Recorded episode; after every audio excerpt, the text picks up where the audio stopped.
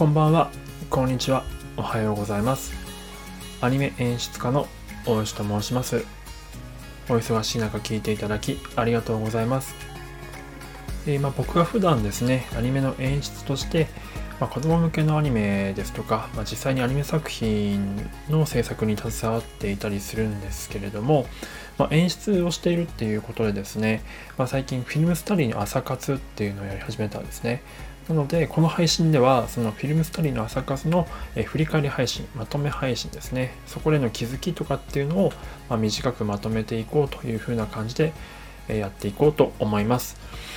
で、えフィルムスタディというのはどういうものかっていうのをちょっと存じ、えご存じない方もいらっしゃると思うので、軽くご説明しますと、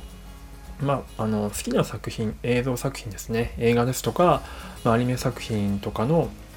え、映像で、ま、好きなコマとか多分あると思うんですが、それをこうどこかで止めてですね、でその止めた画面を見て、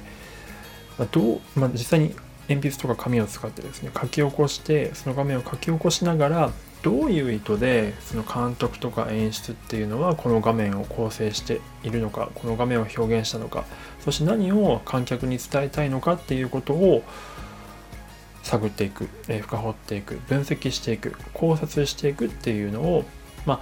クリエイターになりきってですね映像クリエイターになりきって疑似体験ワークショップ的な感じの、えー、ものですフィルムスタディっていうのは。でえー、っと、今までまあ6日目、今日で7日目、6日目ですかね、なんですけども、これまでは例えば宮崎駿作品とか、えー、細田守作品、えー、そして鬼滅の刃とか、えー、昨日はバイオレット・エヴァーガーデンとかって、まあ、アニメ中心でやってきたんですけれども、今日は、ね、007スカイフォールを、えー、やりました。で、えこれを、まあ、フィルムスタディをやるとですね、まあ、先ほど言ったように、えクリエイターの疑似体験をすることによって、まあ、こ今後ですね、映画を見る視点が一つ増え、一つどころか、まあ、結構たくさん、えー、新しい視点、そして深い視点が、まあ、きっと得られるんだろうなと思うので、もしご興味あればですね、ぜひやっていただきたいんですけれども、まずはですね、この今日の007、えー、スカイホールについて、え、やっていきたいと思います。007スカイホールっていうのは、まあ、5、6年前の007最新作ではないんですけれども、2つ前ぐらいですかね、前がスペクターだったんで、2つ前かな？って感じだと思うんですが、まあ、サム・メンデス監督の作品で、まあ、僕がですね最もうんと、まあ、美しい映画だなと思っている映画の一つですね。でその中で、まどんな絵を選ぶかま迷ったんですけれども、ま今回3枚選ばせていただきました。で1枚は、まファーストカットですね。映画のファーストカット、えー、奥にですね影がふっと現れましてでそれがすごくボケてる、うん、とピントの甘い状態からスタートするんですけどそこから徐々に徐々にその影だった、えーと、キャラクターが手前に来てなんとなく見えてくるんですけどそれでもまだシルエットになっててでふっとこう見える瞬間があるんですね。その右目だけにちょっとだけライトが当たって右目だけが見える中であボンドだってわかるんですけどそこでボンドだって分かった瞬間あのふっとですね銃を構える、まあ、いわゆるジェームズ・ボンドジェームズボンドっぽい、まあ、そしていわゆるダニエル・クレイグっぽいいい感じのカードなんですけどもこれについて、ね、1枚書かせていただきました。まあ、これはですね、まあ、やっぱファーストカットにとってファーストカットとしてすごく、えー、優れてるカットだなと思っています。あの最初ボケてるところからスタートしてさらにシルエットなんですよなのであシルエットシルエットっていうのも完全に黒塗りの状態ですね。黒のベタ塗りの状態のキャラクターなんですけど。でその時点でファーストカットでそんな感じで出てくるもんですから観客がですね自然とこう前のめりになって無意識的にこうこのキャラクター誰だろうっていうことに集中するはずなんですよ。でしかもそれが画面のセンターにあってあの通路の中にあってすごくそのパース線が一点投資みたいな感じで、まあ、そこそこを見るようにも完全に設計されてるんですよね。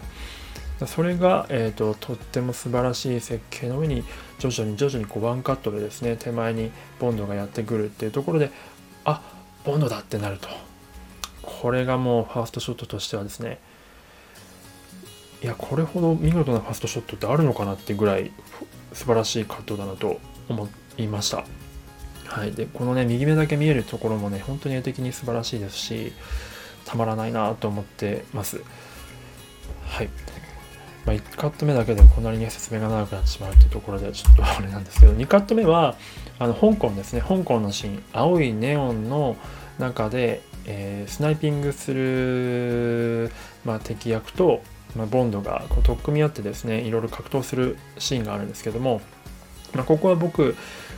全てのシーンが、まあ、美しい映画ではあるんですけど最も好きなかあのシーンの一つ好きなシーンの一つというか最もシーンな好きなシーンですね。ここ間違いない。本当にここはかっこいいです。あの青いネオンの中に照らされて逆光でシルエットで戦う男たち。でしかもそうですねこれは狙ってると思うんですけどとそのボンドとそのスナイピングの相手のキャラクターの背格好と服が似てるもんですから取っ組み合ってるところでやっぱ影だからどっちが勝ってるか分かんないんですよね。でどっちが勝ってるんだろうどっちが勝ってるんだろうっていうものでどんどんどんどんこう取っ組み合ってて時々それであの持ってる相手の持ってるライフルの火花がバーンってちあの飛ぶことによってその火花に若干その寒色系の青色系の空間の中に火花の暖色系のえー、明かりがふっとこう照らされることでそこがこううまいことこうリズムの緩急とかもつける感じテンポを生んでるんですよね。であどっちが勝つんだろうってなっていって片方が思いっきり片方投げるんですよ。あ勝負が決まったと思ったらですねカットを割らずにそのままこうワンカットでその投げた男の相手からこうカメラが上からこう越えていく感じでマフ感でその落下した負けた方のキャラクターを映すんですよね。それがね素晴らしい。あボンドが勝ったんだってなるカットなんですけどこのアクションカット本当に素晴らしいですね。こんなショットを撮ってみたい。一生でいいから一度でいいから撮ってみたいと思うようなカットでした、はい、で3枚目はえっ、ー、と多分これ映画の終わりだと思うんですけれども